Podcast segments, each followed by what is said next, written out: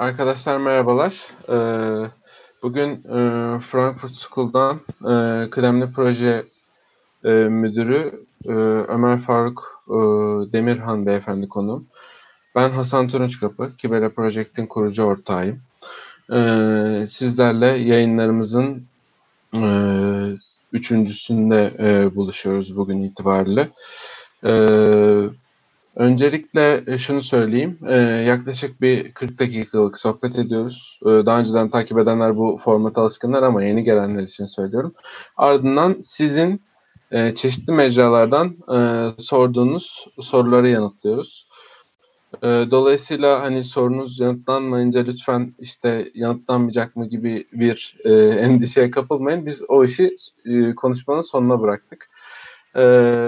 Ömer Faruk Bey hoş geldiniz. Ee, öncelikle Hoş bulduk. E, sizi tanıyalım.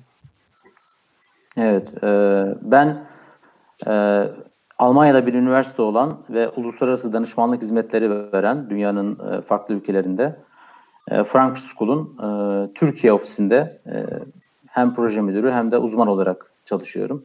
Daha önce bankacıydım. Farklı bankalarda e, tarım ve kırsal finansman yaptım. Birimler kurdum, ürünler geliştirdim. E, o bilimleri yönettim ve daha sonra e, bu üniversiteye geçtim.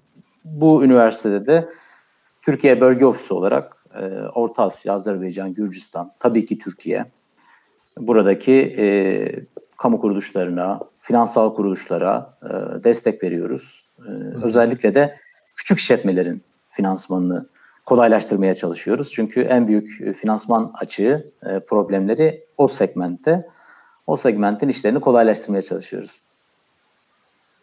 Teşekkürler Ömer Faruk Bey. Ee, ben de e, gayet küçük olan bir girişimin finans tarafını yönettiğim için bu çok haklı bir nokta açıkçası.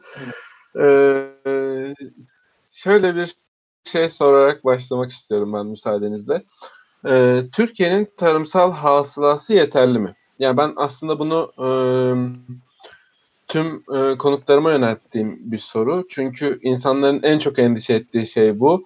Tarım ülkesi izliyoruz ama sürekli işte tarımı terk etme, tarımdan kopuş konuşuluyor. E, bir de şimdi hastalık, salgın gibi bir şeyle karşı karşıya kaldık.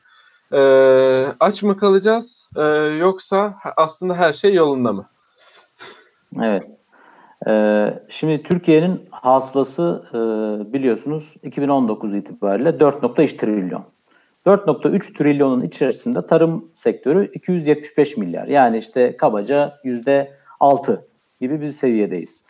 Türkiye ekonomisinin %6'sı tarımsal hasıla. Bu 2002'lerde %10'du. Sonra 2010'larda 9'a düştü ve kademeli olarak burası bir e, düşüş sergiliyor. Tabii ki Türkiye'nin ekonomisi açısından tarımın hasılası küçülüyor ama e, yani relatif olarak, göreceli olarak, oransal olarak azalıyor ama Türkiye tarımı tabii ki büyüyor çünkü nüfus artıyor. E, bu nüfusu doyurmak için e, hasıla büyüyor. E, bu e, göreceli küçülmeyi isterseniz diğer sektörlerle karşılaştırmalı olarak bir göstereyim. Bu anlamda e, ödevime çalıştım. E, sizinle daha önce yapmış olduğumuz telefona istinaden. Hı hı. E, burada mesela bir grafik görüyorsunuz. Bu grafik tarım sektörü ve diğer sektörler. Tarımı ayrıştırarak, hı hı. tarımı çıkardıktan sonra e, hasıla performanslarını görüyorsunuz Türkiye'de. Yani son 9 yıla baktığınızda diğer sektörler ortalama 5.9 büyürken tarım sektörünün bunun e, yarısından daha az büyüdüğünü görüyorsunuz. Yani bazı zamanlar e, hoplamalar, zıplamalar oluyor ama e, genel itibariyle yani kuraklığa bağlı veya rekolteye bağlı olarak e, şeyler var ama e, hizmet ve sanayi sektörlerinin daha hızlı büyüdüğünü görüyoruz. Şimdi ortalama 2.8 büyümüş. Bunun tek istisnası 2019 olmuş. Çünkü 2019'da e, artık trend bozuldu. E, inşaat sektörü, sanayi ve hizmetler sektöründe bir yavaşlama oldu. Ama tabii tarımın yavaşlama lüksü yok. Çünkü nüfusun doyması lazım. E, he, bu nereye gider e, bu aşamada? 2020'de e, sanayi ve hizmetler sektörünün e, sıkıntı yaşayacağını biliyoruz. Yani 2020 için de aslında bu grafikte e, tarım lehine makas açılacaktır. E, tarım daha hızlı büyüyecektir. Daha büyük bir e, relatif olarak daha hızlı büyümüş, daha çok büyümüş gözükecektir. Ama genel olarak salgın öncesi dönemde böyle bir tablo vardı. Bu tablo yeterli mi derseniz bizim hesaplamalarımıza göre Türkiye'nin hem kendi kendine yeterliliği hem de yılda 1 milyon e, göçmen artışı, yüzde bir buçuk iki yılda nüfus artışı, e, her yıl ortalama 1 milyon turist artışımız vardı. E, yani salgın nedeniyle biraz ara verdik ama gerçek bu. E, ülkemiz insanları artık daha fazla kalori tüketiyorlar. Gençler daha fazla protein yiyorlar. Bütün bunları göz önüne aldığınızda bizim %4-5'ten aşağı büyümememiz gerekiyor. Yani tarım sektörü şu anda aslında ihtiyaçtan daha az büyümüş. E, zaten tam olarak da sıkıntı bu noktada başlıyor. Yani belki bütün bu faktörler olmasaydı, nüfusumuz hızlı artmıyor olmasaydı, göçmenler, turistler, e, zenginleşen nüfusun protein ihtiyacı, kalori artışı bunlar olmasaydı belki bu yetebilirdi. Ama artık bu e, seviye bize yetmiyor maalesef.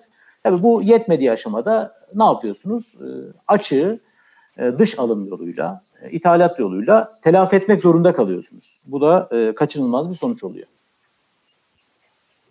Anladım. Tam olarak o zaman bu noktada şöyle bir soru yöneltmek istiyorum size.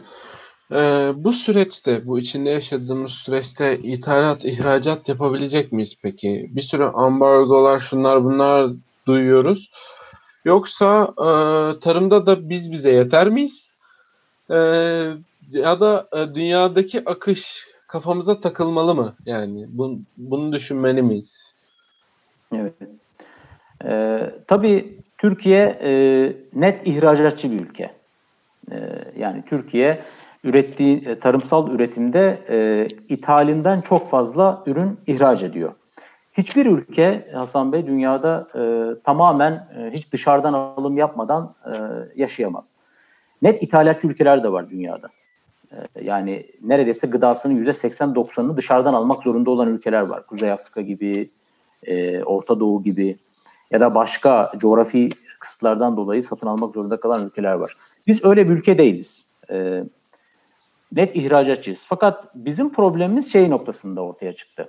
E, eskiden kendi kendimize yettiğimiz bazı stratejik ürünlerde de az da olsa ithalat yapmaya başlayınca e, bu iş hatta artık biraz hani magazinsel e, noktaya doğru gitmeye başladı. E, yani işte Türkiye saman ithal etti e, falan dediler. E, veya işte az da olsa buğday ithal ediyoruz. Bazı stratejik ürünleri ithal ediyoruz. E, bu noktada e, Türkiye'de üretim denge tablolarına bakmamız lazım. Yani biz neyi ihraç, neyi ithal etmek durumunda kalıyoruz. E, o anlamda e, belki grafiği alırsanız Tabii ki. Bir e, farklı ürün gruplarında e, üretim denge tablolarımıza bakalım. Şimdi Türkiye'nin eli e, tahıl ve baklagillerde rahat değil. Gördüğünüz gibi bazı ürünlerde kendimize yeter gözüküyoruz. Bu ekranda gördüğünüz grafikte orta çizgi %100 çizgisi tam kendimize yeter durum. %100'ün üstündeki kısım daha fazla ürettiğimiz. Dolayısıyla bunu e, ham veya işleyerek satabileceğimiz anlamına geliyor. E, yani buğdayda mesela burada en stratejik ürünümüz buğdayda %100.5 görüyorsunuz. Ama mesela bu bir önceki yıl, bu bu arada geçen yılın rakamı. Bu evet. yılın tabii ki hasılı yapılmadığı için henüz rakamlar oluşmadı. Hı hı. Ee, geçen yıl yüzde yüzde bitirmişiz buğdayı. Ama bilinmelidir ki 2018'de mesela yüzde 111'dik. Yani buğdayda fazlamız vardı. Ee, şimdi buğday yüzde 11 azaldı geçen yıl itibariyle ve biz e, buğdayı e, buğday ithalatını yüzde yetmiş fazla yapmak zorunda kaldık. E, biz buğdayı tabii ki biliyorsunuz sadece kendimiz yemek için değil, satın alıp hı hı. E, un yapıp, bulgur, makarna yapıp ihra, e, ihraç ediyoruz. Yani içeride e, kendimize yeter noktada, kritik noktalara geldiğimiz aşamada ihracatçının da eli sıkışıyor ve ithalat zaten kaçınılmaz oluyor. Çünkü çok dinamik bir sanayi sektörümüz var bizim, ihracat sektörümüz hı hı. var. E, yani daha fazla üretebilsek aslında biz buğdayı kendi ihracatçımız e, dışarıdan daha az e, buğday alacak. Tabii daha ucuza üretebilirsek. E, bakıyorsunuz baklagillerde açığımız var. Mecburen ithal etmek zorundayız. Mısır gibi hı hı. çok stratejik bir üründe ki hem e, insan gıdasıdır hem hayvan gıdasıdır biliyorsunuz. e, açığımız var. Ayçiçeği yani ayçiçeksiz bir Türk ailesi yaşayabilir mi? Ayçiçeği yağ olmadan. evet. Ee, hani keşke hepimiz tereyağı ve e, zeytinyağı tüketsek ama gerçek o değil. Ayçiçeği satın almak zorundayız. Hayvanlarımız için en önemli besin maddelerinden birisi olan soyada neredeyse yüzde 96 görüyorsunuz bağımlıyız. Sadece hı hı. E, pardon yüzde 94 bağımlıyız. Sadece yüzde 6'sını karşılayabiliyoruz ihtiyacın. E, gibi bir gerçeğimiz var. Diğer ürünlere bakalım. E, meyve arzında sıkıntı gözükmüyor. Yani biz zaten meyvede her zaman ihracatçıydık. E, evet. E, hani tabii ki bazı ürünleri mecburen ithal edeceğiz. Yani siz ananas yemek istiyorsanız ve ananası veya kahve içmek istiyorsanız kahveyi e, ithal etmeye hazır ithalatçılarınız da varsa insanlara kahve içme diyemezsiniz. Muz tabii ki satın alınacak çünkü e, aslında tropik bir bitki. Ona rağmen çiftçilerimiz büyük çabalarla e, güneyde, güney sahillerimizde muz üretiyorlar. E, meyvede durumumuz iyi. Meyve arzında bir sıkıntı yaşanmayacaktır çünkü dikili ürün biliyorsunuz. Yani zaten ağaçlarımız var. Evet. Eğer hastatta da bir problem olmazsa ki geçenki yayınınızda İbrahim Oğuz Bey de e, tarımsal veri müdürümüz. O da belirtmişti. Hı hiç problem yaşanmasa problem olmaz diye. Sebzeye bakalım. E, görünüyordur umarım ekranda. Evet. Sebze, şu anda ekranda. Evet. Sebze arzımız da yeterli aslında. Fakat sebze biliyorsunuz her yıl e, taze ekilen bir ürün. Evet. E, yani kendi kendimize yeter olmamıza rağmen e, bu yaz raflarda bazı çeşitleri bulamayabiliriz.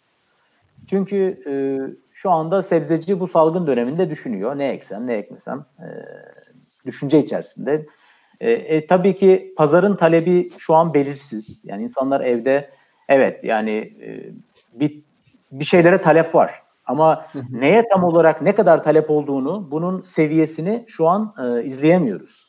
Yani işte hep herkes aynı şeyi söylüyor. İşte un, makarna, konserve bunlara talep yüksek. Doğru. Ama mesela sebzeye geldiğinizde hangi sebzelere yüksek dediğinizde so kuru soğanla patatese de yüksek. Tamam orası doğru. Sonrası sonrası artık e, bilemiyoruz. E, tabii ki e, kapanan yollar var. E, kapanan işte e, hafta sonları e, sokağa çıkma yasakları yaşıyoruz. E, manavlar, pazar yerleri kapanıyor. Bütün bunlar bir e, arz dengesizliğine yol açabiliyor. Dolayısıyla sebzede belki her çeşidi bulamasak da e, bir şeyler yiyeceğiz. E, hani çok panik yapılacak bir durum yok açıkçası. E, ihracat, ithalat da soru. E, buradaki en önemli kritik nokta şu. E, iste, istesek de bu salgından dolayı bazen e, ithalat yapamayabiliriz.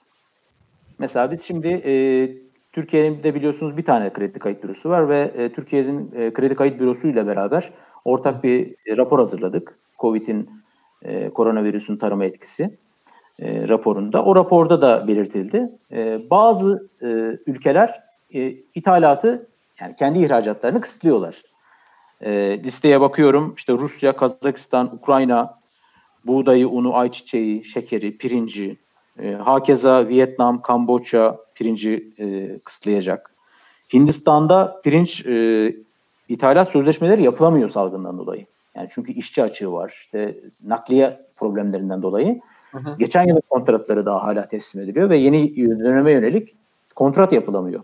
E, dolayısıyla e, bir yerden sonra artık para da önemli değil ama istediğiniz ürünü her zamanki alıcılarınızdan ki Türkiye, Rusya'dan, e, Ukrayna'dan bunlar çok büyük e, ihracatçılar ürün e, bulamayabiliriz. Anladım. Ee, çok teşekkür ediyorum. Ee, az önce konuşmanın içerisinde e, bir panik dediniz. E, panik deyince e, benim aklıma şöyle bir soru geldi.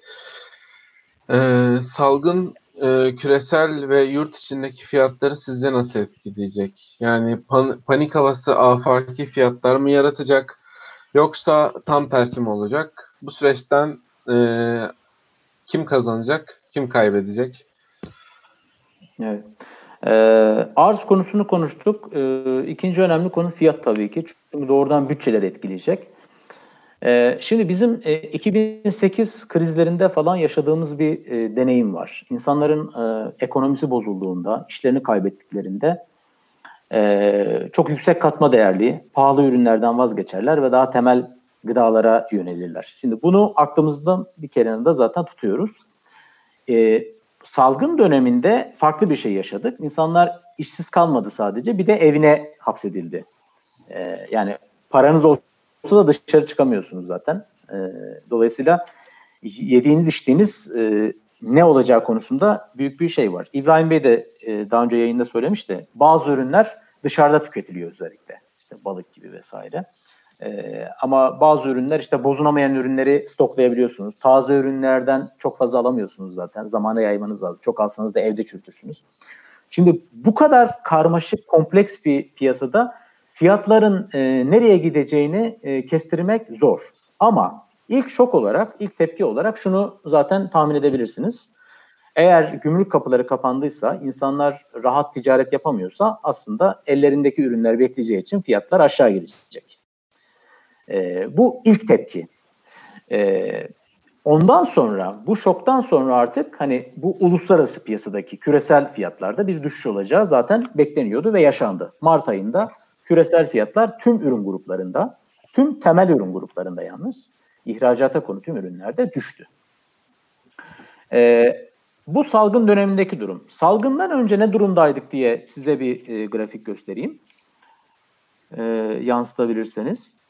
Elbette ki yansıttım. Evet. Şimdi bu grafiğe baktığınızda Türkiye 2014'ten beri dünya ile arasının çok açıldığını görüyoruz.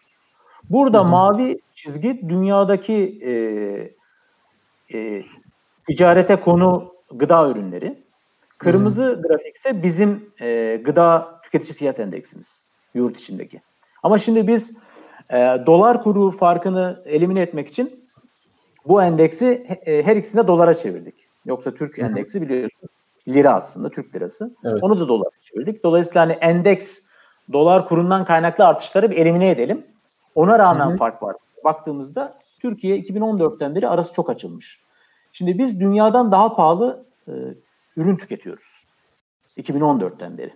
Hı hı. E, 2019'un ikinci yarısında görüyorsunuz e, enflasyondaki balansla beraber, dengelenmeyle beraber bir aşağı gidiş olmuş.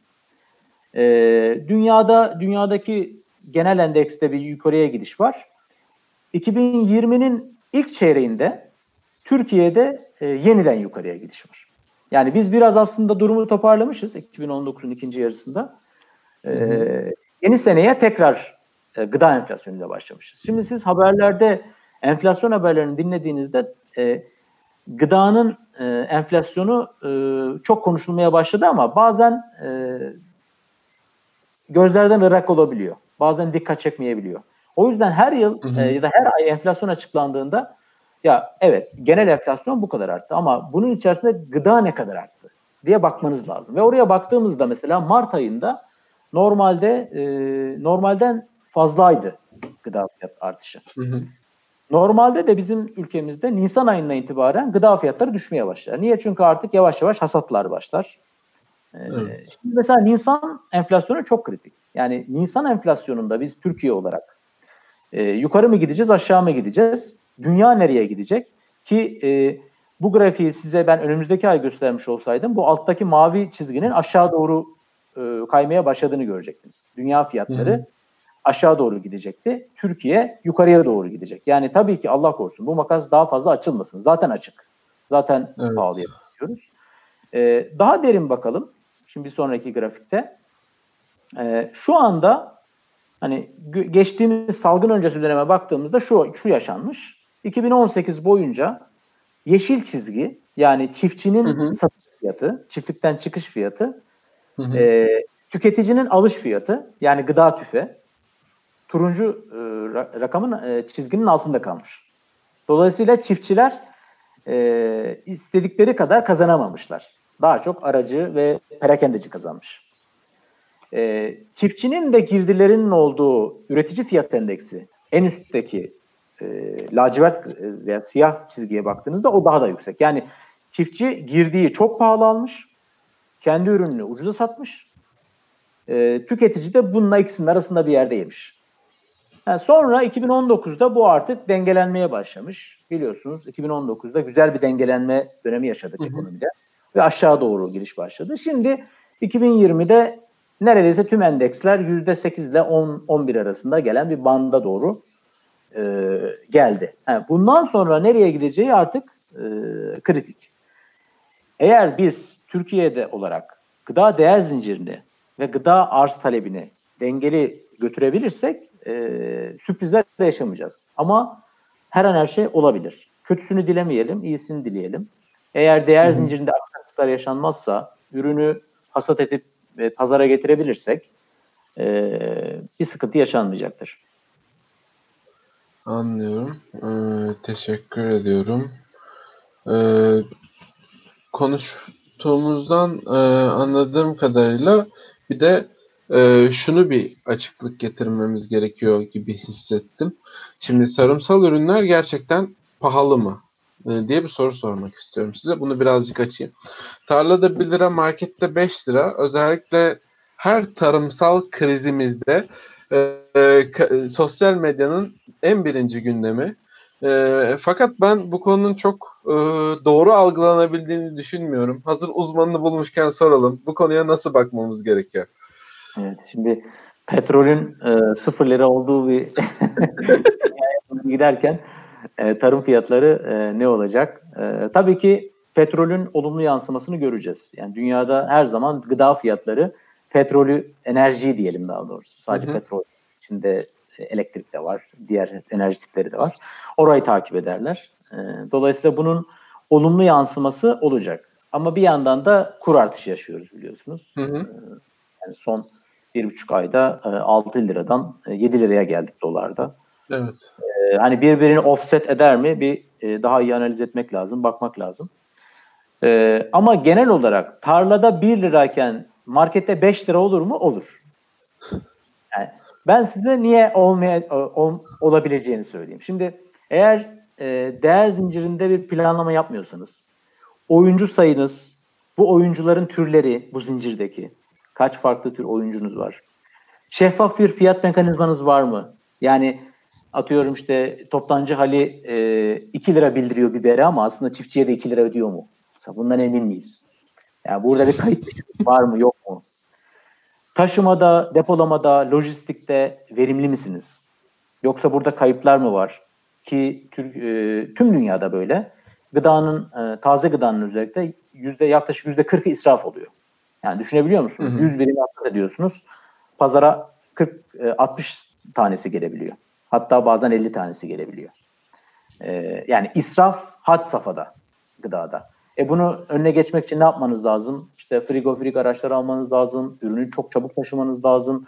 Depolarınızın uygun koşullarda bunları yapabiliyor musunuz?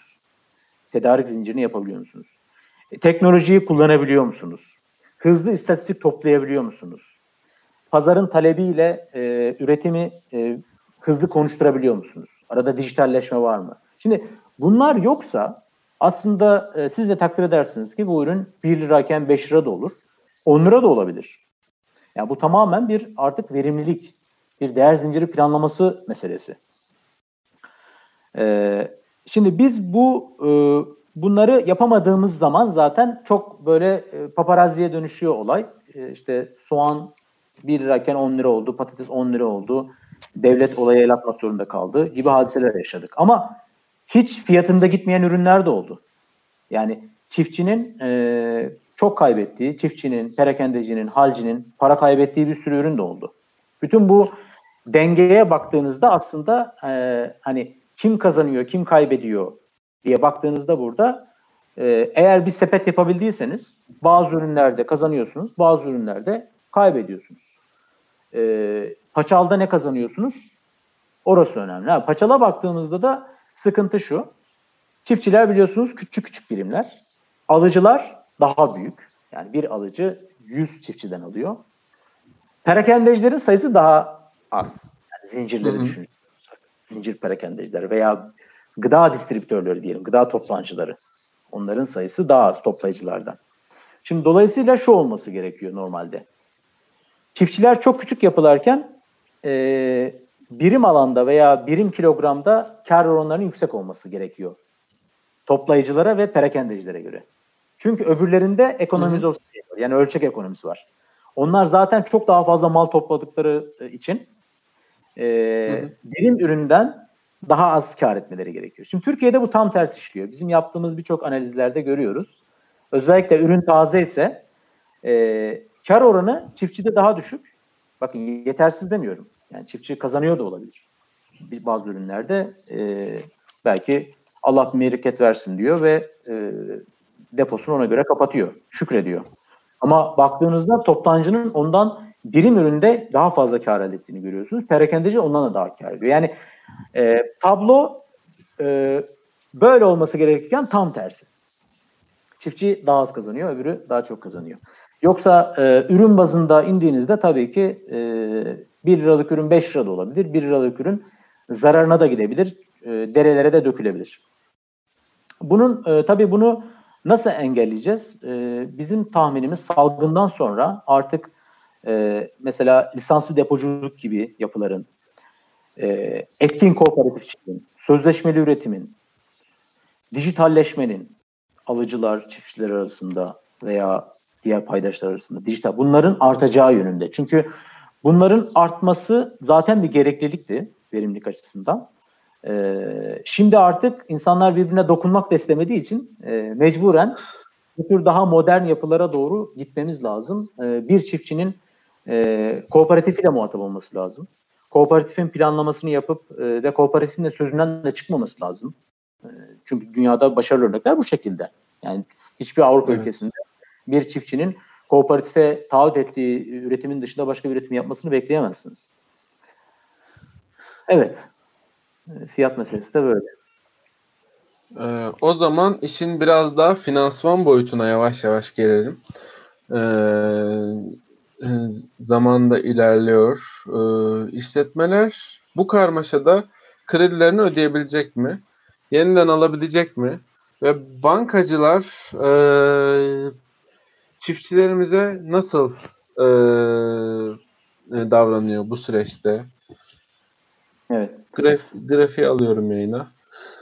Tamamdır. Ee, şimdi e, bir genel fotoğrafı görelim diye bu grafiği hazırladım. Hı hı. Ee, yok hani tam sorunuzun cevabı burada yok. Ee, önce bir hani pazarda ne var ona bakalım. 2018'den beri zaten hı hı. krediler durgun.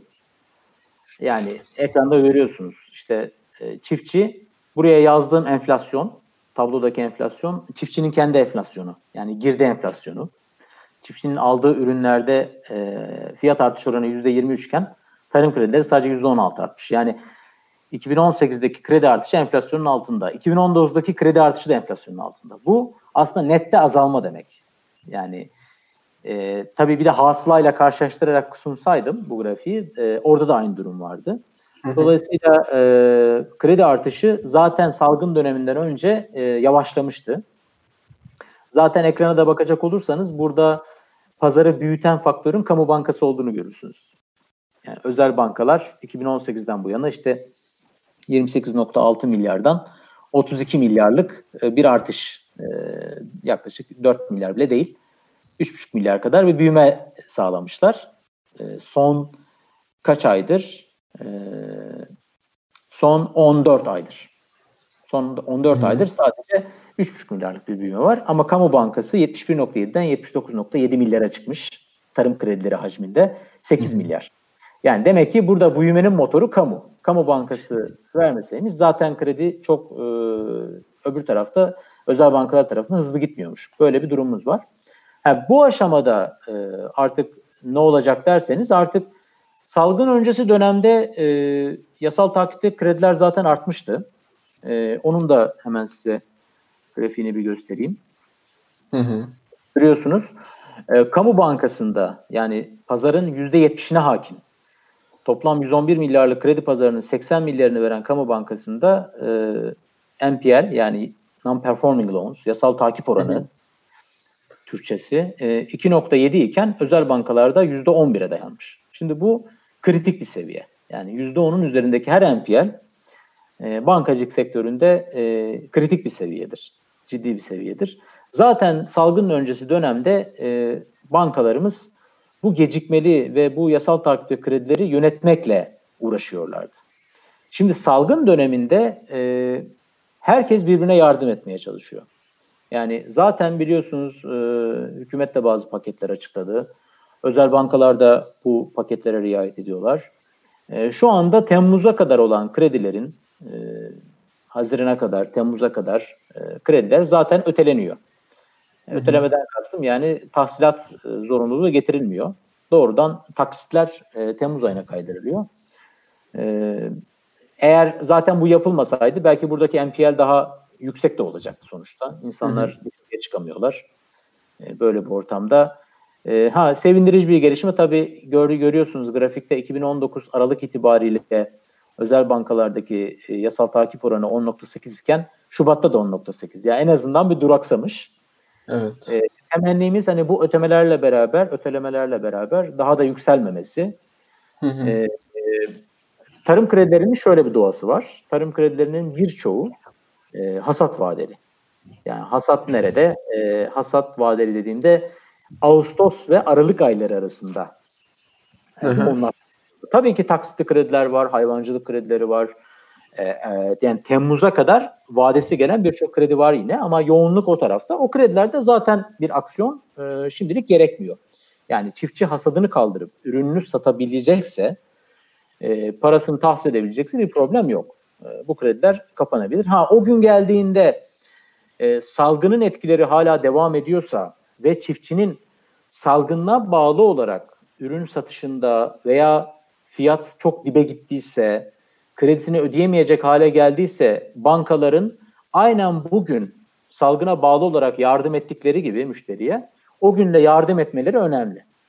Yani bunu hafızamızda tutup salgının e, bazı tarımsal ürünlere etkisinin şimdi değil hasattan sonra görüleceğini unutmamamız lazım ki bankalarımız e, burada e, bugün yaptıkları yardımı vadesi o gün gelen çiftçi için de e, yapabiliyor e, olmaları lazım. Anlıyorum. Ee, peki e, şu soruyu da sorayım. Bu hem e, salgın dönemiyle hem de genel normal dönemle alakalı bir soru olarak e, sormuş olalım. E, mevcut bankacılık ve finans sektörümüz e, çiftçi gibi küçük işletmeleri memnun edebiliyor mu? İhtiyaçlarını karşılayabiliyor mu diye bir soru soralım. E, bir not düşeyim. Ondan sonra e, devam ed- edelim lütfen. E, şey, e, bu e, benim Ömer Bey'e son sorum. E, bundan sonra sizin sorularınızı almaya başlayacağım. Yayın gecikmeli gittiği için bu notu burada düşüyorum. Sonrasında yayını kapattıktan sonra sorular geliyor. E, olmasın diye. Ömer Faruk Bey sizdeyiz. Evet. Bu soruya kısa cevap vereyim. E, vaktimizde de oldu. Şimdi e, bankacılığın zaten belirli maliyetleri var. Yani bankacılığın regülatörden kaynaklı operasyonel maliyetler, işte teminat maliyetleri, e, sektörü ilgilendiren kurallardan dolayı çok fazla maliyeti var. Yani bu maliyetler altında e, tarım sektörünün küçük işletmelerine kredi vermek, e, kredi vermenin kendi başına maliyeti var. Yani bu kredileri değerlendirmek, ödemek, geri toplamak, tarım işletmelerinin e, şehir merkezinde yaşamadığını biliyorsunuz. Yani zaten bir evet. e, fiziksel mesafe de var. E, takip, izleme yani birçok şey e, çok masraflı. Ve bankalar bunları yapmak zorundalar. Yani bankalar ya ben bazı yasaları e, çiftçi kredisinde, tarım kredisinde uymayayım diyemez. Uymak zorundalar. Şimdi e, böyle bir ortamda isterseniz Türkiye'de büyük bir özel banka olun, küçük bir özel banka olun veya kamu bankası olun. Hepiniz aynı kurallarla çalışıyorsunuz. Yani burada e, rekabetin gerçekten oluştuğunu söyleyemeyiz. Yani faiz oranları üzerinden e, bir rekabeti kastetmiyorum. Yani işte A özel bankası e, bu krediye %18 fiyat biçmiş, öbürü 15 biçmiş, öbürü 20 biçmiş. Şimdi rekabeti sadece bu anlamda ele alırsak çok dar olarak ele alırız. Ve maalesef Türkiye'de tarımsal finansman, daha da büyütelim, mikrofinansman. Yani küçük işletmelerin tamamı e, bu bankacılığın genel maliyetleriyle baş etmeye çalışıyorlar. Ve bankacılar da açıkçası bu kurallar seti içerisinde istedikleri kadar rahat davranamadıkları için e, isteseler de e, çok ucuz, kolay, hızlı finansman sağlayamayabiliyorlar. Bence e, kabiliyetlerinin çok ötesini gerçekleştiriyorlar. Orası kesin. Yani Herkes elinden gelen en iyisini yapmaya çalışıyor ama gömlek dar. Yani burada çok ciddi bir rekabet oluştuğunu e, düşünmüyorum. E, çünkü farklı mekanizmalarımız yok. Dünyada olduğu gibi mesela mikrofinans şirketlerimiz yok. Türkiye'de bir mikrofinansman yasası yok. E, dünyada olduğu gibi e, alıcı üzerinden finansman, sözleşmeli üretim finansmanı, kooperatif finansmanı yani bankacının sadece kooperatifle muhatap olduğu, birebir çiftçiyle muhatap olmadığı modellerimiz çok az. Yani parmakla sayılabilir e, doğrultuda. Şimdi biz bu modelleri yapamadığımız sürece e, krediye erişimde e, problemlerimiz kalıcı, altyapısal problemlerimiz devam edecek. Ve rekabet dediğimiz şey e, fiyat, işte ne kadar komisyon, ne kadar faiz oranı uygulayacaksın. Bu dar çerçevede kalmaya devam edecek. O yüzden aslında yapıyı biraz büyütüp mevcut bankalarımızın dahi bir mikrofinansman yasası çıkarılsa e, yeni kurallar setine göre farklı davranabileceği, mikro işletmelere farklı davranabileceği veya yeni şirketler kurabileceği, yeni bankalar yaratabileceği, e, banka olmayan teşkilatlar de, denir dünyada buna, non-bank institutions. E, bun, bunlarımız olsa aslında çok daha e, iyi olacak. Ve tabii dediğim gibi e, yeni dönemde daha önce söylemiştim, e, kooperatif finansmanına, sözleşme üretime, değer zinciri finansmanına bunlara daha çok önem vermemiz lazım ki e, hani yeni kanallar, yeni e, dağıtım kanalları bulup rekabeti artık e, bu kısır döngüden, faiz oranı döngüsünden çıkartıp başka kabiliyetlere doğru e, aktarabilelim enerjimizi. Teşekkür ederim. Anladım. Ben teşekkür ederim. Ee, şimdi yavaş yavaş konuklarımızın sorularını size yöneltmeye başlayacağım. Var mı? Var mı? Ee, iyi dil Elbette ki. iyi dileklerini sunan, iyi yayınlar dileyen herkese çok teşekkür ederiz. Ee, İlker Özer Beyefendi'den başlayalım. İlk soru onun galiba gördüğüm kadarıyla. Eğer kaçırdığım varsa lütfen not düşsün. Ee, koronavirüs yeniden gıda sektörünün önemini tescilledi. Bu süreç sonunda bir köye dönüş öngörüyor musunuz? Teşekkürler demiş evet, kendisi. Evet. Galiba e, İlker Bey köye dönmeyi de düşünüyor e, diye tahmin ediyorum. Aslında İlker Bey çok doğru görmüş. Böyle bir trend var. Bu trend salgından önce de vardı. Ee, belki bilmiyorum şehirlerde karşılaşıyorsunuzdur. Şu, şu hesapları yapanlar. Ya köye dönsem 10 tane inek alsam işte bir de şunu eksem e, ne güzel yaşarım. Ben burada işte e, kombi açmaya korkuyorum vesaire. E, hesapları yapan çok insan vardı ve bu aslında istatistiklere yansıdı. Biz e, Frank School olarak e, hem kendimiz hem kredi kayıt bürosuyla beraber e, saha araştırmaları yapıyoruz ve bu saha araştırmalarında çiftçinin ortalama yaşı, faal, aktif hı hı. şekilde tarım yapan çiftçinin yaşı e, 52'den e, 47'ye doğru gerilemeye başladı. E, genç insanlar e, tarım yapmaya çalışıyorlar e, ve metropollerde sıkıştığımızda görmediğimiz bir virüse bile yenildiğimizi gördük. Bakın salgın en çok nerelerde yayılıyor? Dünyanın en büyük metropollerinde yayılıyor. New York'ta Manhattan adasında olan bitenler hepimizi şok ediyor. Yani günde 3000 kişi vefat ediyor Amerika'da. Bütün bunlar metropolleşmenin getirdiği sıkıntılar. Yan yanayız. Ee, şimdi ben e, benim de sahada tanıdığım insanlar var. Çiftçilere bakıyoruz. Onlar dış kapılarının mandalına rahatlıkla dokunup dışarı çıkabiliyorlar. Ama biz e, ya asansöre dokunsam e, kapı kolu, işte dıştaki zil hangisi dezenfekte acaba korkusundan ne yapacağımızı şaşırmış durumdayız. Dolayısıyla bu gıda arz ve talebi bir dengelensin. Yani marketin, pazarın bilgileri bir gelsin. E, burada fırsatlar görüldükçe e, bazı insanlar kendilerinde gördükleri kabiliyetler, kırsalda bıraktığı, boş bıraktığı tarlalar, dedelerinden, babalarından kalmış. Onları değerlendirmek üzere e, bazıları köye dönecektir mutlaka. Ama tabii nette göç tabii ki şehre doğru. Yani orada e, yapacak bir şey yok. Evet. Yani tamamen tersine çeviremeyiz ama azaltsak bile e, bu süreçte e, salgının belki bir e, olumlu yansıması diyebiliriz. Teşekkür Çok teşekkürler. Ee, Emrah Kurum Beyefendinin bir sorusu var. Ee, çiftçilerin en büyük gider kalemleri nelerdir? Ee, Covid-19 e, sonrası bu giderleri minimuma çekmek için önerileriniz nelerdir diye sormuş kendisi. Evet. Ee, tabii ürün bazında maliyet kalemleri değişiyor. Yani hayvancılıkta mesela %75 yemdir.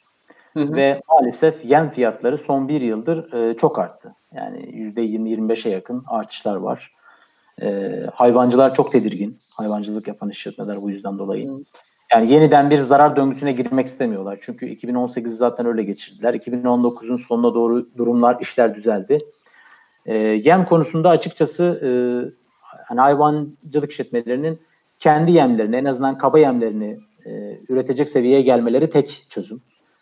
E, dışarıya bağımlı olmadan e, en azından kaba yemlerini, dane yemlerinin bir kısmını e, kesif halletmeleri lazım. E, onun dışında mekanize ürünlerde e, akaryakıt gideri çok yüksek. Yani tamamen makineleşmiş tahıl gibi, baklagil gibi o ürünlerde e, farklı gider, gider kalemleri var. E, şimdi bu yıl e, gübre ve zirai ilaçta e, ne olacağını şu an tam e, bilemiyoruz. Normalde e, 2018'e göre 2019'da hafif düzeltmeler, düşüşler vardı. E, yani biraz daha dengelendi. Tabii ki 2018'in e, yani 2018-2017'ye göre üzerinde kapattı. 2019'da da çok şükür yükselmedi. Bir miktarda düşüş oldu. O açıdan iyiydi. Şimdi petrol fiyatları düşünce e, gübre de biliyorsunuz petrole bağımlı. Yani gübre üretiminde petrol e, kullanılıyor e, ve türevleri kullanılıyor. İlaçta da onun etkisi var. E, bu, buradaki gider kalemlerini makro anlamda daha iyi yönetme şansımız var. Çünkü biz burada ithalatçıyız biliyorsunuz akaryakıtta. Hı hı. Sadece arabalarımızda kullanmıyoruz bu akaryakıtı. Üretimin her tarafında kullanılıyor. Bir çiftçi işletme bazında, mikro işletme bazında giderleri yönetmek için artık bundan sonra gerçekten maliyet hesabı yapmamız lazım.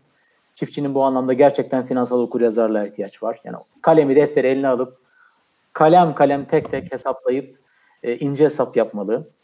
E, ve e, mümkünse e, mekanizasyona yönelmeli. İşçi bulmak çok zor artık. E, çiftçilerin e, mekanizasyona geçmesi gerektiği gibi verimli, e, enerji ve kaynak verimli. Yani hem akaryakıt hem de diğer e, maliyetlerini, girdilerini azaltacak mekanizasyona yönelmesi önemli. E, eski makinelerin yenilerle değiştirilmesi lazım. Kombine makinelerin gelmesi lazım. Yani tarımda birçok makineyi arka arkaya kullanıyorsunuz. 4-5 tane makineyi kullanıp bir buğday üretiyorsunuz. Bunların birleştirilmiş, tek seferde birkaç operasyonu birden yapan makinelerin Türkiye'ye gelmesi lazım. Bunlar zaten dünyanın farklı yerlerinde kullanılıyor. Kuru alanlarımızda e, çok toprak işleme yapmamamız lazım. Bu çok ciddi yakıt sarfiyatı yapıyor. E, doğrudan ekim veya en azından azaltılmış toprak işleme, e, reduced tillage dediğimiz tekniklere geçmemiz lazım. Oraları yaygınlaştıramadık. Bazı deneme çalışmaları var ama e, çiftçimize bu konuyu tam anla, anlatamadık. E, bu gibi e, ürün ve ürün grubu bazında önlemler almamız lazım. Fazla uzatmayayım. Çok teşekkürler. Ee, İbrahim Oğuz Bey'in bir sorusu var. Ee, merhabalar. Ee, lütfen Ömer Bey'e sorar mısınız? Ee, bugün faizler Merkez Bankası tarafından 100 baz indirildi. Birinci sorum bu faiz bu haliyle sürdürülebilir mi? İkinci sorum bunun ne tür riskleri var? Ee, evet 8.75'e geldi galiba değil mi? Bugün Merkez evet. Bankası e, Para Politikaları Kurulu 9.75'i 100 bas puan indirerek 8.75'e getirdi. Ee, tabii ki sürdürülebilir. Yani şöyle sürdürülebilir. Kaynakları e, alır buradan başka bir yere e, taşırsınız. E, neye yatırım yapacağınıza buna göre karar vermek zorunda kalacaksınız. E, zaten e, indirmek e, zorunlu gözüküyordu. Yani tüm dünyadaki merkez bankaları ekonomilerini desteklemek üzere e, indirmek durumunda kaldılar.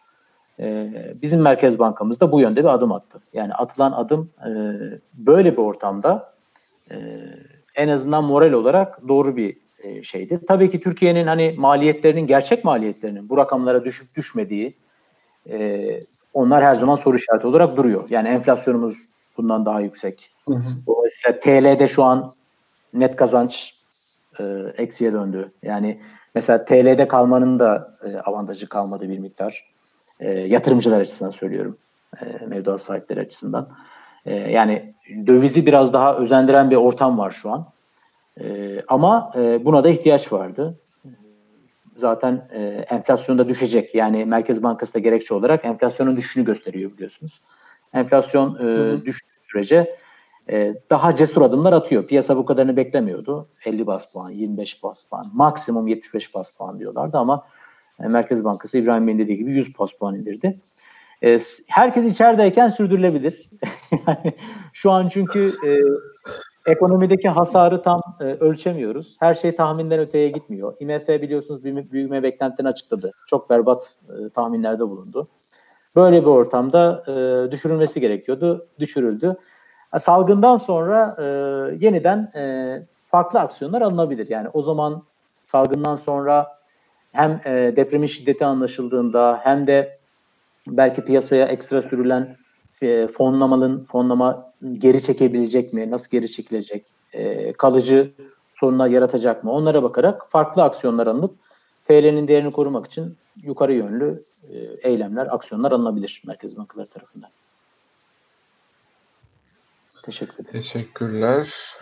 Ee, Onur Uzunoğlu beyefendinin bir sorusu var. Ee, Covid-19'un pandemiye dönüşmesi sonrası birçok ülkede korumacılığın ön plana çıkması ve sınırların kapatılması gibi uygulamaların yeni dönemde tarım sektörü içinde geçerli olacağını düşünüyor musunuz demiş. Arkasından hemen şayet böyle düşünüyorsanız devletlerin bu kapsamda tarım sektörü için ne gibi stratejileri olacaktır diye eklemiş. Şimdiden teşekkürler demiş. Ben teşekkür ederim. Ee, çok güzel bir soru. Ee, şimdi Allah'tan e, herkes aynı önlemi aldı tüm dünyada. Bütün ülkeler pandemiyle ilgili e, kısıtlamalardan tarımı muaf tuttular. Yani bir çiftçiyseniz veya çiftçinin ürününü topluyorsanız veya çiftçiye girdi satıyorsanız veya bu ürünü pazara getiriyorsanız e, belge almak koşuluyla serbestsiniz. Buna sokağa çıkma yasakları dahil.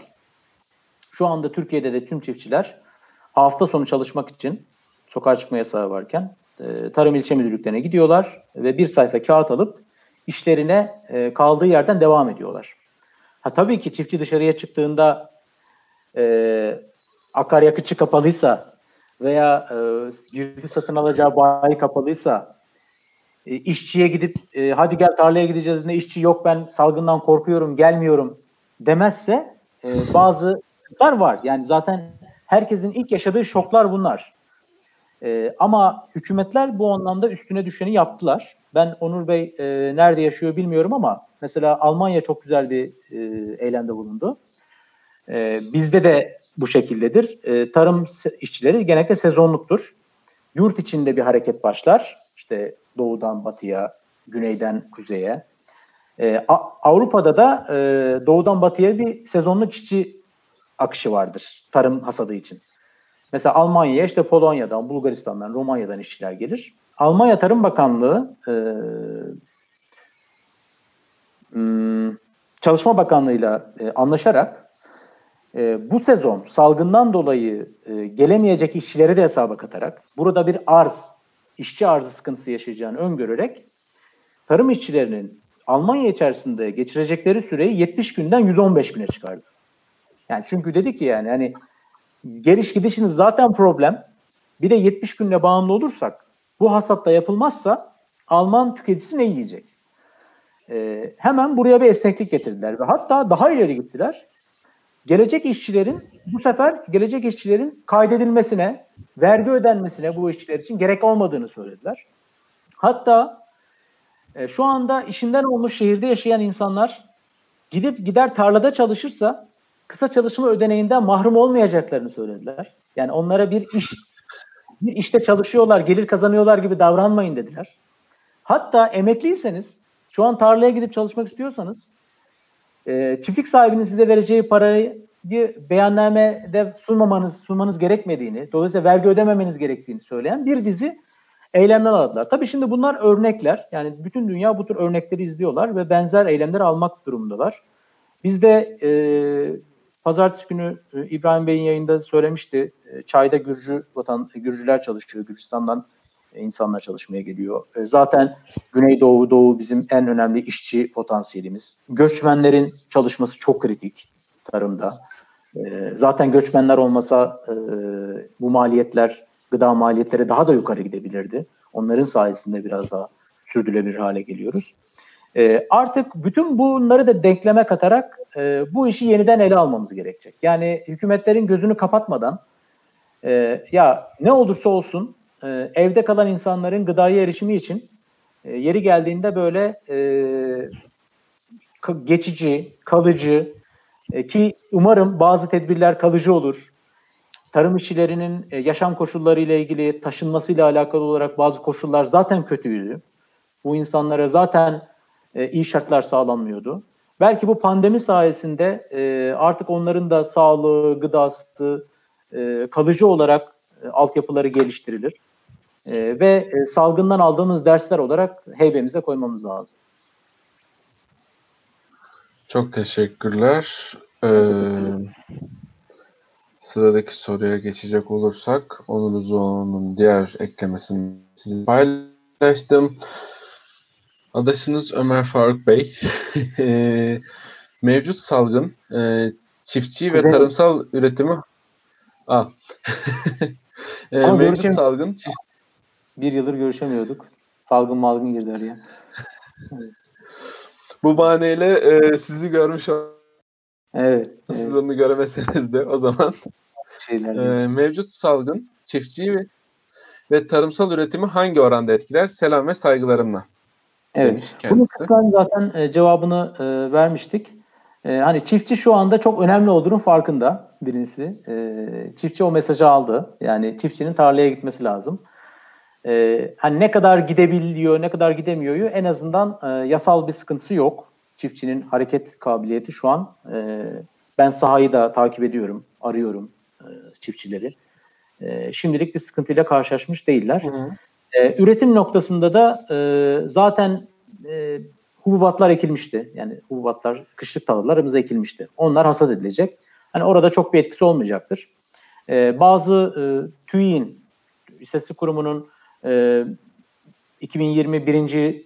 üretim tahminleri açıklanmadı ama Toprak Mahsulleri Ofisi e, bir e, üretim tahmini de bulundu. Yani çok hani kabaca da olsa e, bir rapor yayınladı bu konuda.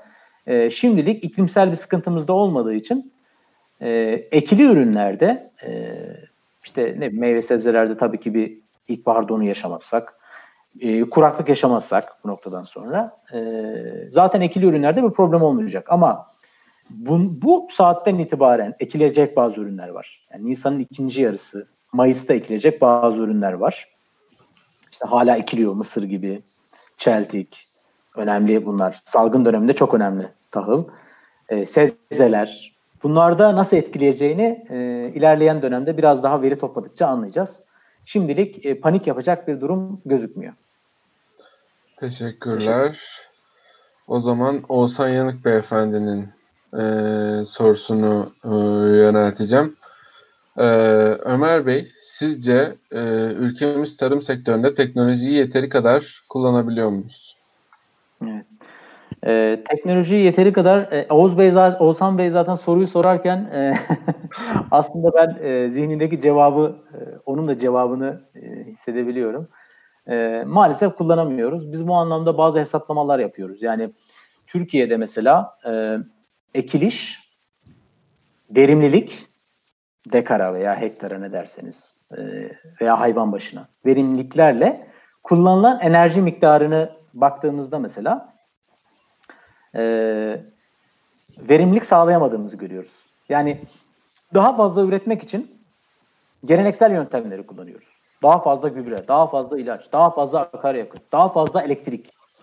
Şimdi bu bizim teknolojiden istifade etmediğimiz anlamına geliyor zaten. Yani verimliliğimiz e, çok düşük.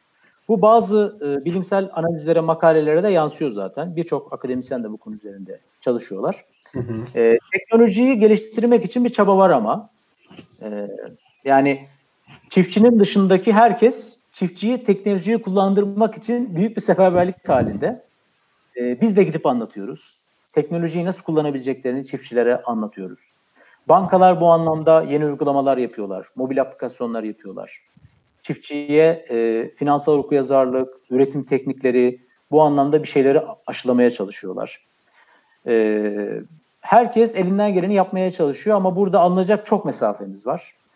E, bu biraz eğitim seviyesiyle alakalı tabii ki. Eğitim seviyesini e, artırmadıkça e, kırsalda desek de e, belki bazı gelişmiş ülkelerdeki teknoloji kullanım seviyesine e, gelemeyeceğiz ama e, çiftçimizin de kırsalda elinde bir cep telefonu olduğunu, özellikle bu telefonun akıllı telefon olduğunu düşünecek olursak en azından mobil anlamda, mobil teknolojileri anlamında e, çok ciddi bir pazar fırsatı var.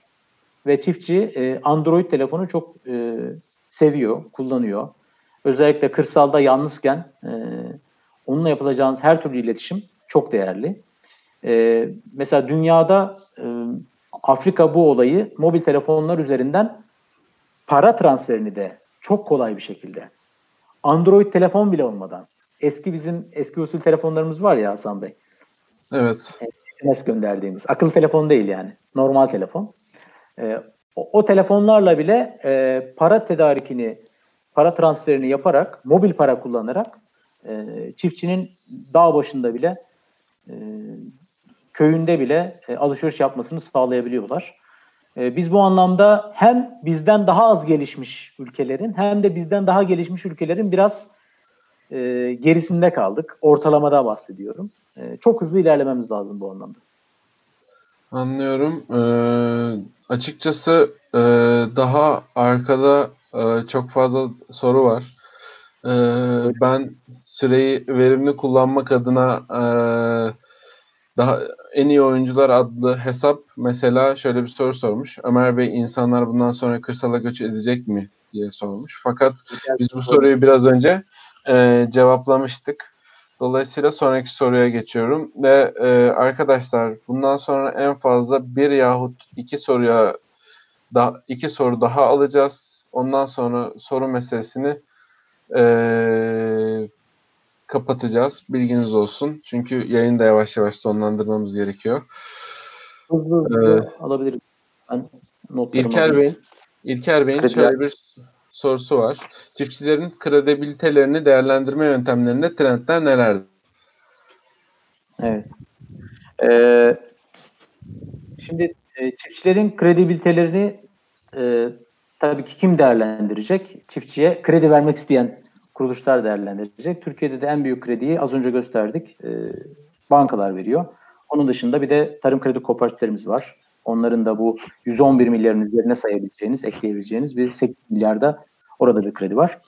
E, Türkiye'de çiftçileri kredi, e, kredibilitini değerlendirirken bankalar artık geleneksel yöntemlerin yanı sıra e, sadece tarımsal müşterilerin gelirini, giderini, kredibilitesini ölçebilecek sistemler kullanıyorlar. Bu sistemlerden e, en e, bilineni, pazarda bilineni e, bizim kredi kayıt bürosuyla, e, kredi kayıt bürosunun servis ettiği tarım kredileri değerlendirme sistemi. Diğer bankaların da kendi kredi değerlendirme sistemleri var. Bu sistemlerin e, artık çok geliştiğini görüyoruz. Scoring yapabiliyorlar bu sistemler. Çiftçiyi ölçmek konusunda e, bankalarımızın e, çok büyük bir problemi yok. Hani bu aşamadan sonra tarımsal finansmana girecek bankalar da tabii ki e, benzer sistemleri e, kullanarak, benzer sistemler geliştirerek girmeleri lazım ki e, çiftçinin bilançosunun bu kadar hızlı değiştiği, salgından da kaynaklı olarak değiştiği bir ortamda e, çiftçinin kredibilitesini ölçerken çok e, hassas hesaplar yapmaları lazım. E, gerçekten ödeme gücü olan çiftçiyi ayırt etmek e, şu anda e, çok önemli. E, bankaların en çok e, 1 milyon dolarlık 1 milyon dolar ödeyebileceği soru bu. E, tüm çiftçilerin hangisinin ödeme gücü olacak diye bir soru olsaydı ve bunu bir makine söyleyebiliyor olsaydı size herhalde buna çok e, ciddi paralar öderdiniz. E, bu anlamda e, TARDES yeni bitiren e, bunu belirtmiş olayım. Ama diğer bankalarımızın da e, kendi yöntemleri tabii ki var. E, ben bir bu noktada bir şey söylemek istiyorum. Şimdi biz e, finansmanı konuştuk, e, işte kredibiliteyi konuştuk. Türkiye'de 2-3 milyon çiftçi var ama bu kadar çiftçiye e, yeteri kadar tam teşekküllü olarak bilgi ve birikimi donanımıyla hizmet edecek yetişmiş finansçı sayısı az. E, biz bu anlamda e, tabii ki yani Türkiye'de e, zannederim şu an 120 bin tane bankacı var sektörde. E, hani kaç tanesi özellikle tarımsal finansmanda yetişmiş diye bakacak olursa çok azdır. Hele bir de 2-3 milyonluk bir kitleye hizmet veriyorsanız daha az. Bu anlamda biz e, Frank School olarak e, sertifikalı, altı kredili bir e, tarım finansmanı sertifika programı e, geliştirdik ve şu an salgından dolayı da çok büyük bir e, dumping yapıldı ve kampanya devam ediyor. E, hani hedefimiz insanlar evde otururken e, çünkü bu finansçıların da birçoğu ya nöbetleşe ya da evinde oturarak iPad'inden işlem yapıyor. Müşterilerine hizmet etmeye çalışıyor. Hazır vakit varken e, hazırda biz böyle bir kampanya düzenlemişken onları davet edip e, böylesine e, kapsamlı A'dan Z'ye işin hem tarım boyutu hem değer zinciri boyutu hem finansman boyutunu öğrenebilecekleri bir finansman e, programı e, duyurduk. E, 6 kredili dediğim gibi yani diplomasını 6 kredi olarak e, başka bir master programında falan da kullanabiliyorsunuz. O zaman ben hemen sıradaki soruya geçiyorum. Düşen petrol fiyatlarının değer zinciri ve gıda fiyatları üzerinde önümüzdeki dönemde olası etkilerini nasıl görüyorsunuz diye bir soru var. Bunu da e, kısmen e, söylemiştik zaten. E, takip edecek yani gıda fiyatlarından olumlu olumlu etkileyecek tabii ki. E, yani hı hı. herkesin girdisi olduğu için çiftçinin de maliyetini düşürecek, aracının da maliyetini düşürecek, perakendecinin de maliyetini düşürecek. Tüm dünyada e, gıda fiyatları petrolü takip eder diye e, söylemiştik. E, bu anlamda e, olumlu etkileyecek. Ama tabii hani e, salgın sonrası ne olacak veya salgın da olmasaydı petrol fiyatları e, bu şekilde sürdürülebilir mi? E, ona daha uzun vadede bakmamız lazım. E, şu anda daha büyük resmi aslında görmeden çok günlük konuşmalar yapılıyor e, gelişmiş ülkelerde, Batı ülkelerinde e, yenilebilir, yenilenebilir enerjiye yapılan yatırımlarla bugünkü projeksiyonlarla 2030-2040 yıllarında yenilenebilir enerjinin maliyetinin inanılmaz e, düşük fiyatlara, sentlere düştüğünü mesela biliyor muyuz? Yani neredeyse sıfır, bir kilowatt enerjinin sıfır maliyete kadar e, işte 0.0007, 003 sentlere düşeceği bir e, projeksiyonlar yapılıyor. Mesela Türkiye olarak bunun farkında mıyız? Yani bugün düşen petrol fiyatları gerçekten e, çok mu büyük sürpriz mi? Yoksa aslında e, bu kadar e, son 10 yıldır tüm e, finans camiasının, herkesin odaklandığı yenilenebilir enerji yatırımları aslında buraya katkı sağlamaya başladı mı? Bunların hesapları e, bu dönemde daha çok yapılacak. Çünkü petrole bağımlı ülkeler vardı. E, daha uzun e, perspektifte ele almamız lazım bu konuyu. Ama şimdilik gıdayı e, olumlu etkileyeceğini net söyleyebiliriz. Tamamdır. Çok teşekkür ediyoruz. Ee, Cansu Sapmaz hanımefendinin bir soru, sorusu var. Ee, tarımın finansmanında karşılaşılan sonuçları sınıflandırılacak olursak sizce en büyük sorunu nerede yaşıyoruz? Kredi mi, istihdam mı yoksa uygulama mı demiş. E, kimin penceresinden baktığımızla alakalı. Tabii ben Cansu mesleğini bilmiyorum.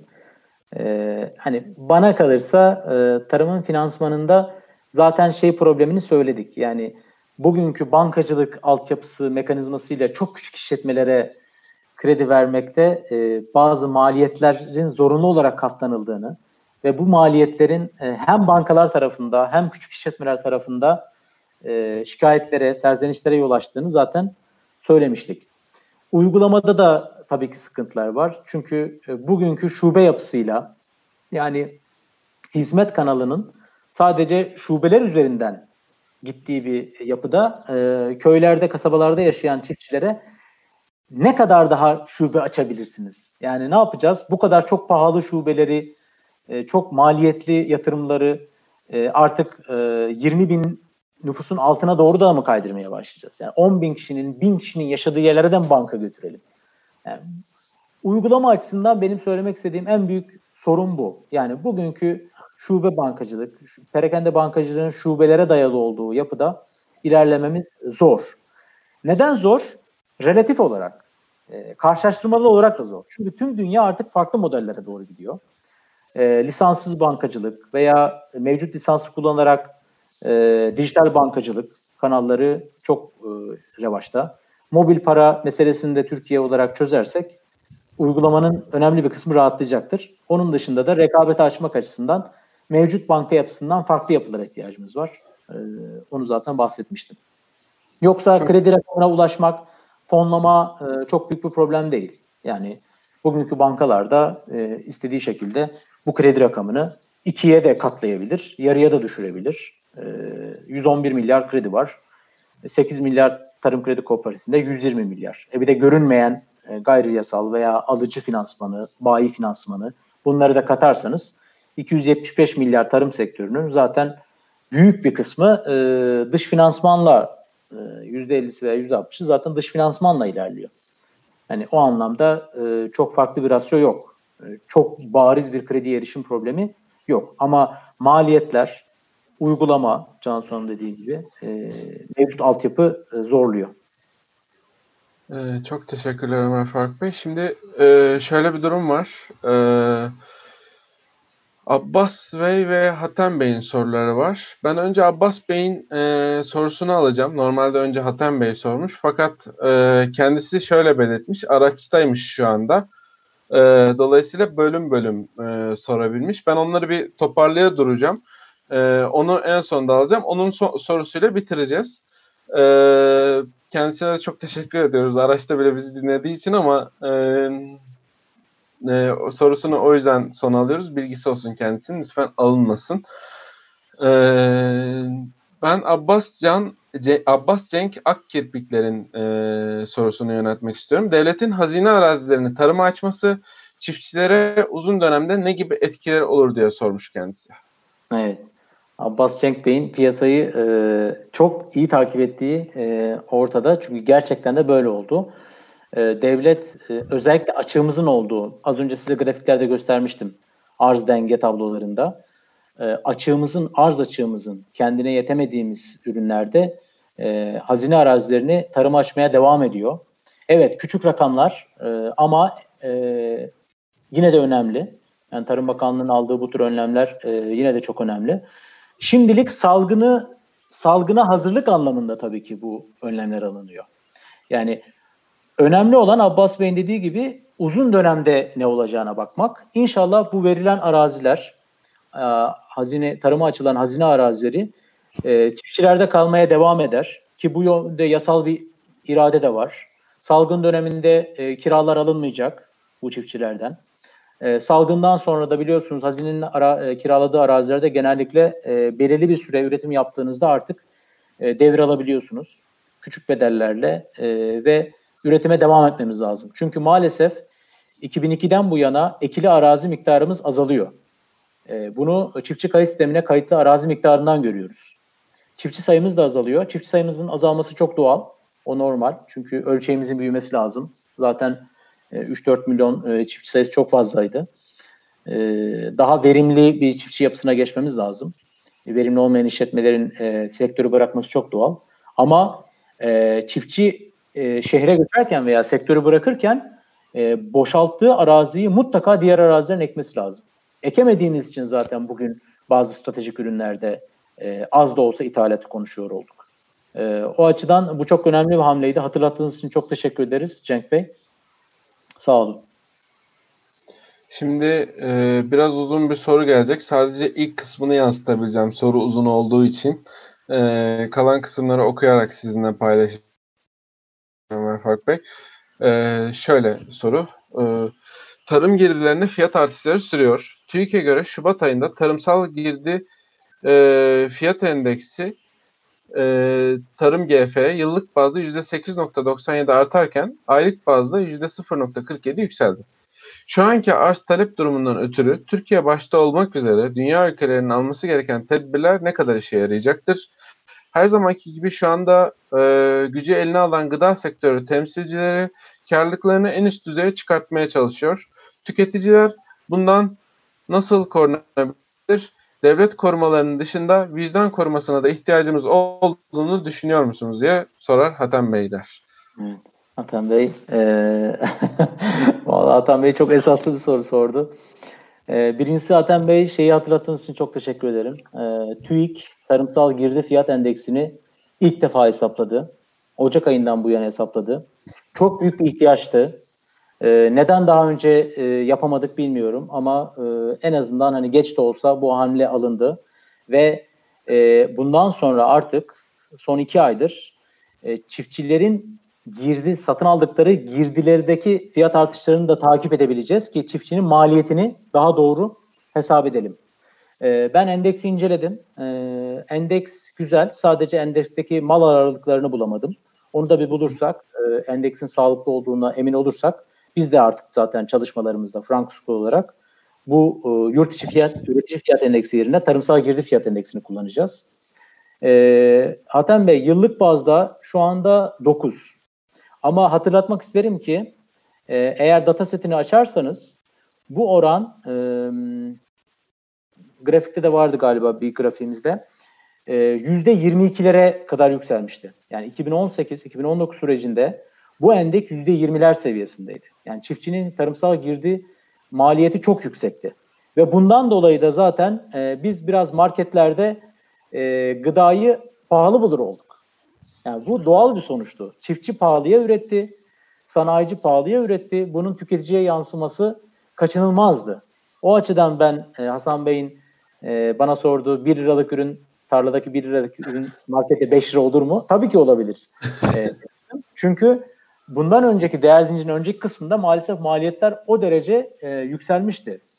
Ha, bundan sonra umut ediyoruz bu seviyelerde devam eder. Yani Hatem Bey'in e, şu anda bize gösterdiği rakamda olduğu gibi 9-10 seviyeleri güzel seviyeler. Hatta şimdi artık petrol fiyatları aşağı indiği için bu gübreyi, zirai ilacı da olumlu etkilerse ve biz e, Cenk Bey'in sorduğu soruda olduğu gibi hazine arazileri, açılan hazine arazilerinde de arz açığımız olan ürünleri üretirsek, çiftçiye de aynı mesajı verebilirsek, keşke bu yayınımızı onlar da izlese, onları da daha fazla temel gıdaları ürettirsek, mesela bu yıl İbrahim Bey'in pazartesi dediği gibi pamuk çok ektirmesek, onun yerine mısır, soya, buğday, ayçiçeği, pirinç bunları eksek, o zaman e, piyasa vicdanı ki biliyorsunuz zaten Bey bunu Adam Smith piyasa eli olarak e, söyler.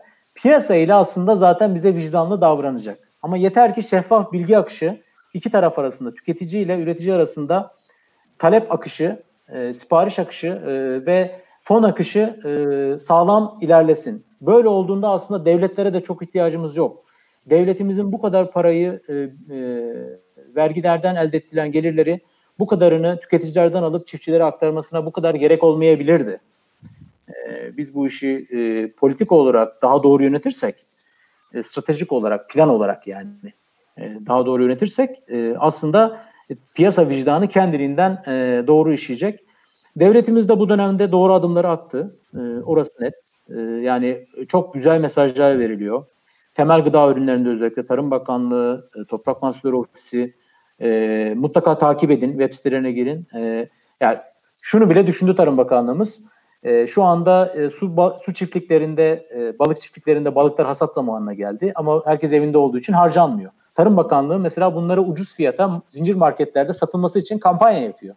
Geçen hafta Türk somonu satıldı. Bu önümüzdeki hafta alabalık var. Tavsiye ediyorum mutlaka zincir marketlere gidip e, bu vicdanlı hareketlerden de istifade edilsin. Lütfen. Teşekkür ederim. Ee, ben aslında son soru demiştim ama e, iki tane takipçiniz var. Çok ısrarla e, not düşmüşler. Daha önce ee, sorulan sorulardan mı yoksa? Yok hayır. Ee, şey e, daha önce katkı sunanlardan Azim Kalkan beyefendi bankacı sayısı 190 bin e, demiş. Hmm. Ee, böyle bir not düşmüş. Ee, onun haricinde kendisi daha sonra şöyle bir soru yöneltmiş. Ee, Ömer Bey, ithalat yapılamayan dönemlerde özellikle yurt dışından ithal ettiğimiz gübre ve tarımsal girdilerin bu sene tedarik edilememesi ve e, tarımsal üretimi olası etkileri konusunda ne düşünürsünüz demiş. Evet, Azim Bey e, ilk defa soru soruyor. E, ben hatırlamıyorum e, kendisini. E, cevabını da aslında başlangıçta kısmen vermiştik yine. Hı hı. E, ithalat yapamadığımızda e, önce hasatı bekleyeceğiz. Şu anda stoklarımız yeterli Hazım Bey. Yani TMO'nun da stoklarında e, ürün var. Temel gıdalardan bahsediyorum. E, o açıdan e, fabrikalar çalışıyor. Yani e, gıda sanayisinde şimdilik bir problem yok. Ama gıda sanayisi de hasatı bekliyor. E, ve e, cepte de e, tarife kontenjanları bekliyor. Yani eğer bir arz sıkıntısı olursa ithalat yapılabileceğine dair e, aman bu cümlemizi çiftçiler çok dinlemesin. E, herkes dinlemesin yani. Sadece kendi aramızda söyleyelim. E, ithalat yapılarak duruma göre e, tedbir alınabileceği söyleniyor. Hoş bunun söylenmesine çok gerek yok zaten. Söylenince çünkü e, piyasanın fiyat dengeleri farklı çalışıyor ve zarar da görebiliyoruz. Ama bu tür önlemler alındığını biliyoruz. E, dolayısıyla bundan sonra artık soru şu. Biz hasadı yaptığımızda ürün az olursa hasattan sonra e, piyasaya çıktığımızda ürün bulamazsak o ürünün fiyatı artacak. Yapacak başka bir şey yok ve biz bazı ürünleri daha az yiyip bazılarını daha çok yeme e, durumuna gidebiliriz. Yani açlıktan kesinlikle ölmeyiz ama e, bazı ürün e, tabağımızdaki e, ürünün e, çeşidi değişebilir. En kötü bu olabilir. Ama şimdilik Türkiye için e, bir arz şoku, e, kıtlık şeyi riski yok. Ee, şöyle, e, son olarak bir de Doğrucu Davut Beyefendi'den e, bir soru almak istiyorum. E, ondan sonra da kapatalım. İsmail Hakkı Bey lütfen kusurumuza bakmasınlar. E, yayın daha fazla soru almayacağımızı söylemiştik. E, yayın geç gittiği için e, reji beni uyardı. E, o yüzden e, Doğrucu Davut Bey ve e, Azim Bey'in sorusunu aldık. E, kendisi çiftçiymiş e, ve Konyalıymış. E, evet. Şöyle bir soru soruyor. Bizim dönemimizde coğrafya kitaplarında e, Konya İç Anadolu'nun tahıl ambar, ambarı derdi. Bu virüsten sonra Türkiye'nin tekrar tahıl ambarı olabilir mi? Konya bunu fırsatı çevirebilir mi? Sevgiler demiş. Ee, ve ardından e, eklemiş. Sizce buğday mı ekmeliyim demiş. Valla buğday ekerseniz e, biz tüketiciler açısından çok iyi olur. yani benim üretimim yok. E, ama biz biz çok seviniriz açıkçası. E, aslında e, hoş bir final oldu bu soruyla beraber. Dünyadan başladık. Türkiye'ye indik ve en son Konya'da bitiriyoruz. E, böylece tam bir e, uydu görüntüsü gibi böyle Konya'ya doğru in, inerek bitireceğiz. Hmm, e, Konya hala tahıl ambarı. Orada bir e, base yok. Konya e, hem makarnalıkta hem ekmeklikte hala bir numara. Ama unutmayın ki e, Güneydoğu Anadolu e, hızlı bir şekilde geliyor. Güneydoğu Anadolu'da çok ciddi üretim var artık. E, verimlilik de gittikçe yavaş yavaş artıyor. E, ama tabii Konya'da bu işin sanayisi, borsası, depolama sektörü, lojistik, her şeyin merkezi o anlamda hububatta Konya. Konya bu salgın döneminde de e, çok büyük bir e, aktif bir rol oynayacak. Çünkü herkesin una, makarnaya, bulgura e, ve unun katkı maddesi olarak kullanıldığı bütün gıdalarda e, buğday söz konusu olacağı için, buğday önemli olacağı için e, Konya aktif görev e, e, uygulayacak bu salgın döneminde. Eğer Doğrucu Davut Bey'in de arazileri büyükse e, lütfen e, buğday ekin. Ömer Faruk Bey sizi bayağı yorduk ama e, son, konuyla alakalı son sözlerinizi de son eklemelerinizi de alalım. Daha sonra yayını kapatalım. Neredeyse bir buçuk saate yaklaştık.